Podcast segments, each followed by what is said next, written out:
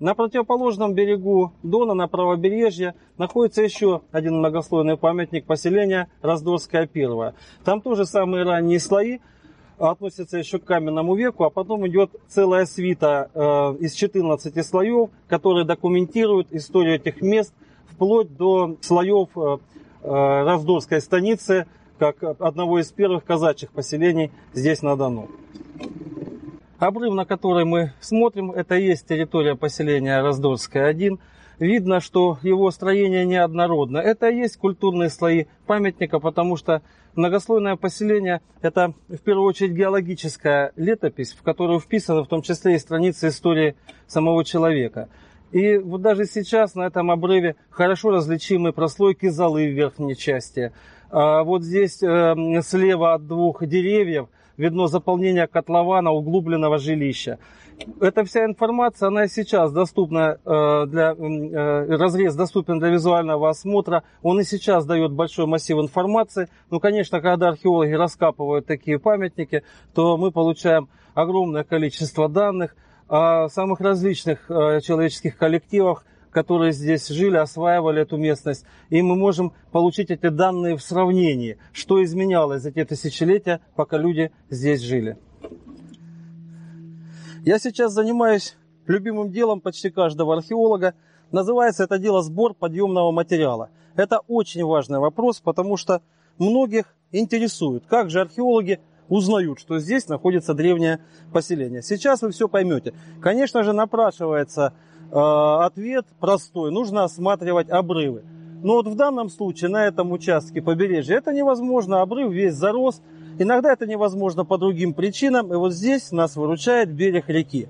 Почему? Потому что материал тысячелетиями попадал сюда из обрывов, с тех мест, где люди жили, на берег реки. Часть его транспортировалась, уносилась рекой. Но большая его часть откладывалась на побережье. И сейчас, когда уровень воды низкий, открывается вот зона этого пляжа, берега, на которой мы с вами видим ну, просто огромное количество разных предметов. Здесь, конечно же, и то, что связано с самой рекой. Это э, раковины речных моллюсков, то, что сор, который принесла с собой вода. Ну вот я сейчас, походив по этому берегу, уже обнаружил э, фрагмент э, глиняного горшка. И, конечно же, э, он появился здесь, на мой взгляд, не случайно. Дальнейшее обследование показало, что на одном из участков берега очень большое количество э, культурных остатков. То есть это и кости животных, вот здесь их найдено несколько штук, они залегают компактно. Кости в большинстве своем раздроблены, мелко фрагментированы. Это свидетельство того, что это пищевые отбросы, потому что человек разбивал эти кости, чтобы извлечь вкусный костный мозг, воспользоваться им.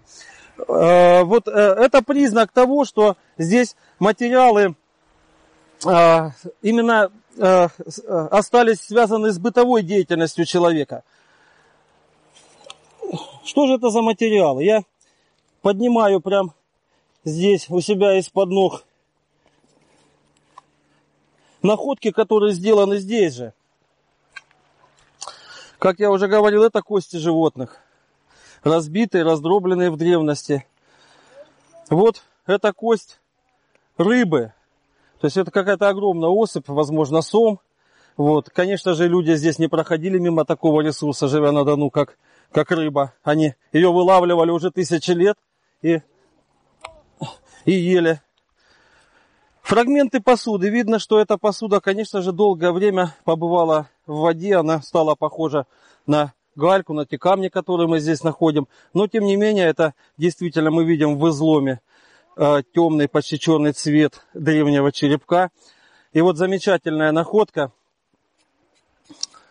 Здесь в песчаном слое, весь замытый и затертый рекой, боковина, почти целая боковина а, сосуда раннего средневековья. Это мы видим по специально оформленному венчику. Ну вот и э, сам по себе форма этого горшочка хорошо просматривается.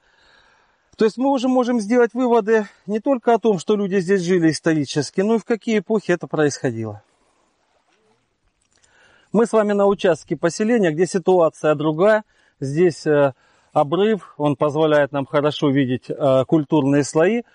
И вот на этом участке поселения в обрыве обнаружен котлован углубленного сооружения, скорее всего, это землянка или полуземлянка, возможно, состояла из двух помещений, из двух камер, как говорят археологи. Вот одна небольшая, или мы ее видим пока такой, и потом переход, и вот уже, видимо, основное э, помещение этого жилища.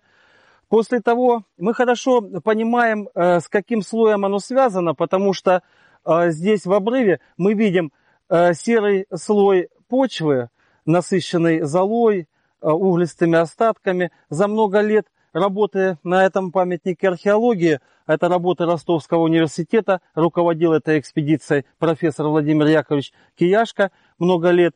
И мы знаем, что это слой позднего, позднего бронзового века. И э, котлован этого жилища заполнен э, таким же грунтом, таким же слоем.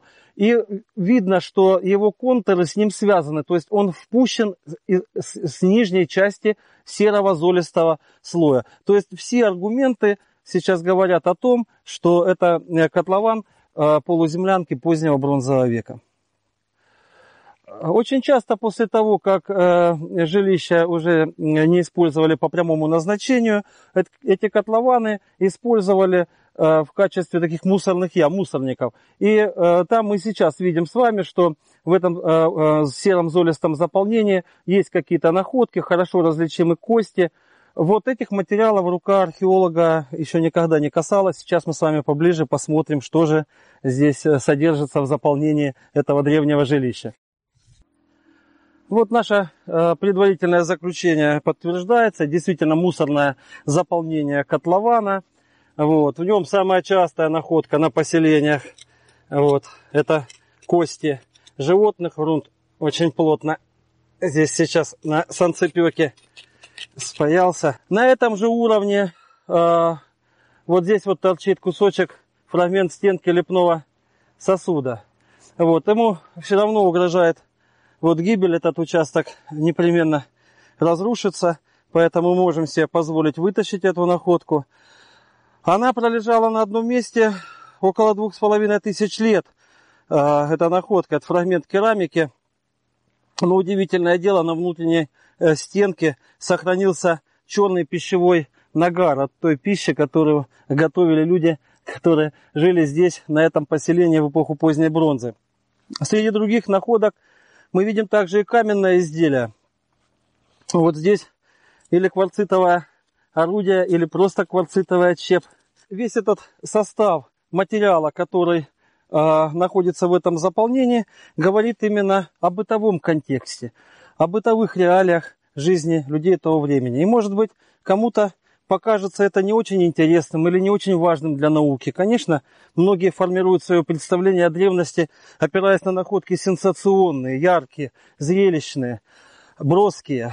Но профессиональные археологи э, в большинстве своем разделяют мою точку зрения, что наиболее качественный, наиболее информативный исторический источник, это именно вот эти вот разнообразные, разноплановые свидетельства бытовой, обычной жизни человека, поскольку они нам дают срез вот этой обычной, заурядной жизни людей, а это и есть та самая история, которая нас интересует. Это не история каких-то отдельных броских предметов, а это история жизни целого коллектива, который здесь находился.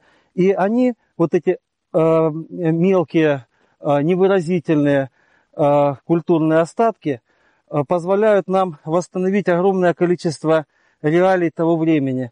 Э, какой скот они здесь выпасали, крупный или мелкорогатый. Этот аспект тесно связан с тем, какой был климат. Какую роль в рационе этих людей, скажем, играли эксплуатация водных ресурсов. В одно время они доминировали, потом начинают уходить на, на, на задний план и люди э, начинают жить по-другому, они становятся э, скотоводами, в какое-то время они кочуют, в какое-то время они позволяют себе надолго оставаться в том или ином месте. И э, без вот этих находок, которые мы с вами видим в котловании этого жилища, вот такого рода реконструкции сделать нам было бы нельзя.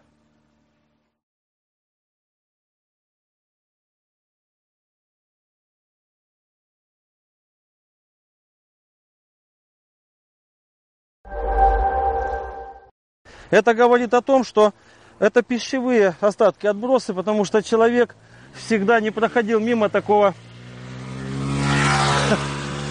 Он проезжал мимо.